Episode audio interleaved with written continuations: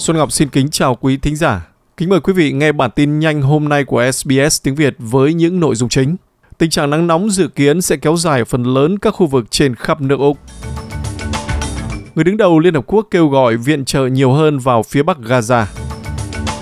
Và công ty công nghệ Việt Nam VNG dừng IPO ở Mỹ.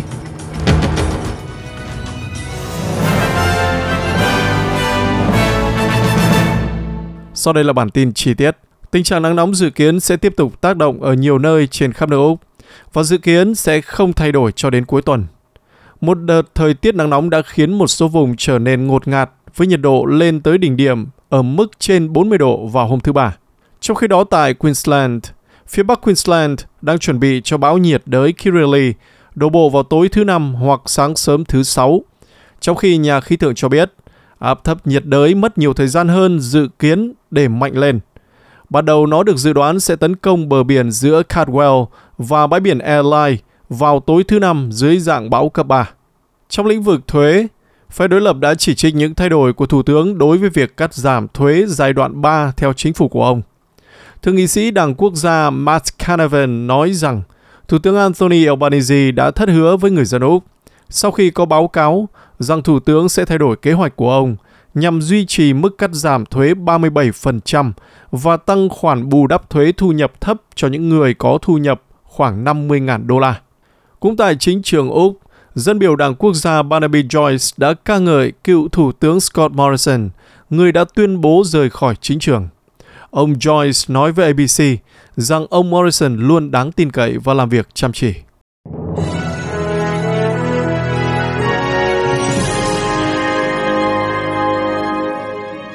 Quý thính giả đang nghe bản tin nhanh của SBS tiếng Việt với Xuân Ngọc, chuyên qua tin quốc tế. Người đứng đầu Liên Hợp Quốc một lần nữa kêu gọi tiếp cận sâu hơn vào phía bắc Gaza với lý do rằng phần lớn các nhiệm vụ viện trợ trong vài tháng qua đã bị Israel từ chối. Chính quyền Israel khẳng định sẽ không có thỏa thuận ngừng bắn nào khiến cho Hamas nắm quyền và bắt giữ con tin ở Gaza. Trong lúc đã có 24 binh sĩ Israel thiệt mạng hôm thứ Hai, trong sự kiện mà họ nói là ngày tổn thất tồi tệ nhất của họ ở Gaza. Ngày 23 tháng 1, đại diện cấp cao của Liên minh châu Âu EU về chính sách an ninh và đối ngoại Joseph Borrell đã cho rằng Israel không được phép đơn phương ngăn chặn việc thành lập một nhà nước Palestine sau xung đột tại Gaza. Phát biểu tại một cuộc họp báo với người đồng cấp Ai Cập Samen Sogri tại Brussels, ông Borrell khẳng định một điều rõ ràng là Israel không thể có quyền phủ quyết đối với quyền tự quyết của người dân Palestine – Liên Hợp Quốc nhiều lần công nhận quyền tự quyết của người dân Palestine, không ai có thể bác bỏ điều đó. Trở lại Úc, hơn 1.000 phụ nữ đã nhận được cơ hội tham gia thử nghiệm để từ đó có được nguồn cung cấp thuốc tránh thai trong một năm từ dược sĩ. Các thử nghiệm ở Victoria, New South Wales và ACT bắt đầu vào cuối năm 2023 và áp dụng cho những phụ nữ đủ điều kiện đã kê đơn thuốc nhằm nới lỏng các hạn chế buộc mọi người phải đến các phòng khám GP bận rộn. Nói đến với thể thao, Palestine vừa giành được một suất vào vòng 16 đội với tư cách là một trong bốn đội đứng thứ ba có thành tích tốt nhất tại Asian Cup. Đội bóng này đã kết thúc chiến dịch bảng C của mình một cách đầy ấn tượng với chiến thắng 3-0 trước Hồng Kông vào hôm thứ Ba sau khi cầu thủ O'Day Dabak lập cú đúp trong trận này. Ở môn quần vợt, hạt giống số 4 Coco Gauff đã lần đầu tiên giành được một suất vào bán kết giải U mở rộng và giờ chỉ còn hai chiến thắng nữa là cô có thể giành được các danh hiệu lớn liên tiếp.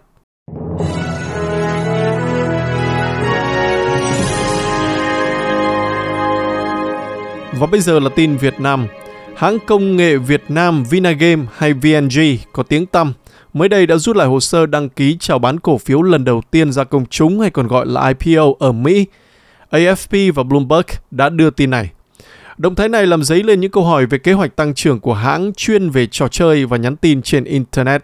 Theo tuyên bố ngày 19 tháng 1 do Tổng Giám đốc điều hành, ông Lê Hồng Minh đã ký, có nội dung như sau.